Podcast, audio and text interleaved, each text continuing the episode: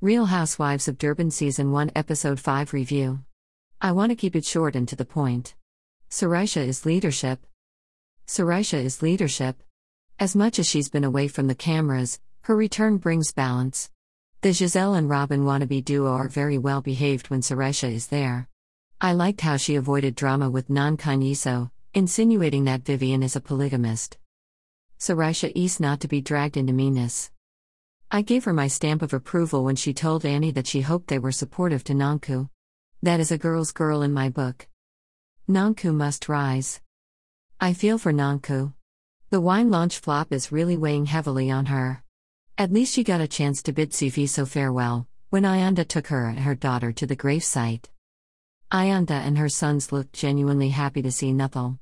She is a shy teenager, so it was probably a bit too much for her.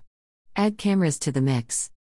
The little scenes of shopping for beads and pole dancing didn't really interest me.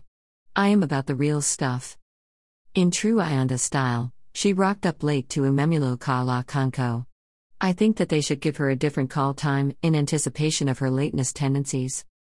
So Ayanda wasn't eating, probably because she is born again, or maybe she had already eaten before coming to the event, at LaConco's event, and it got blown way out of proportion. How could and why would LaConco poison her guests, especially her friend Ayanda?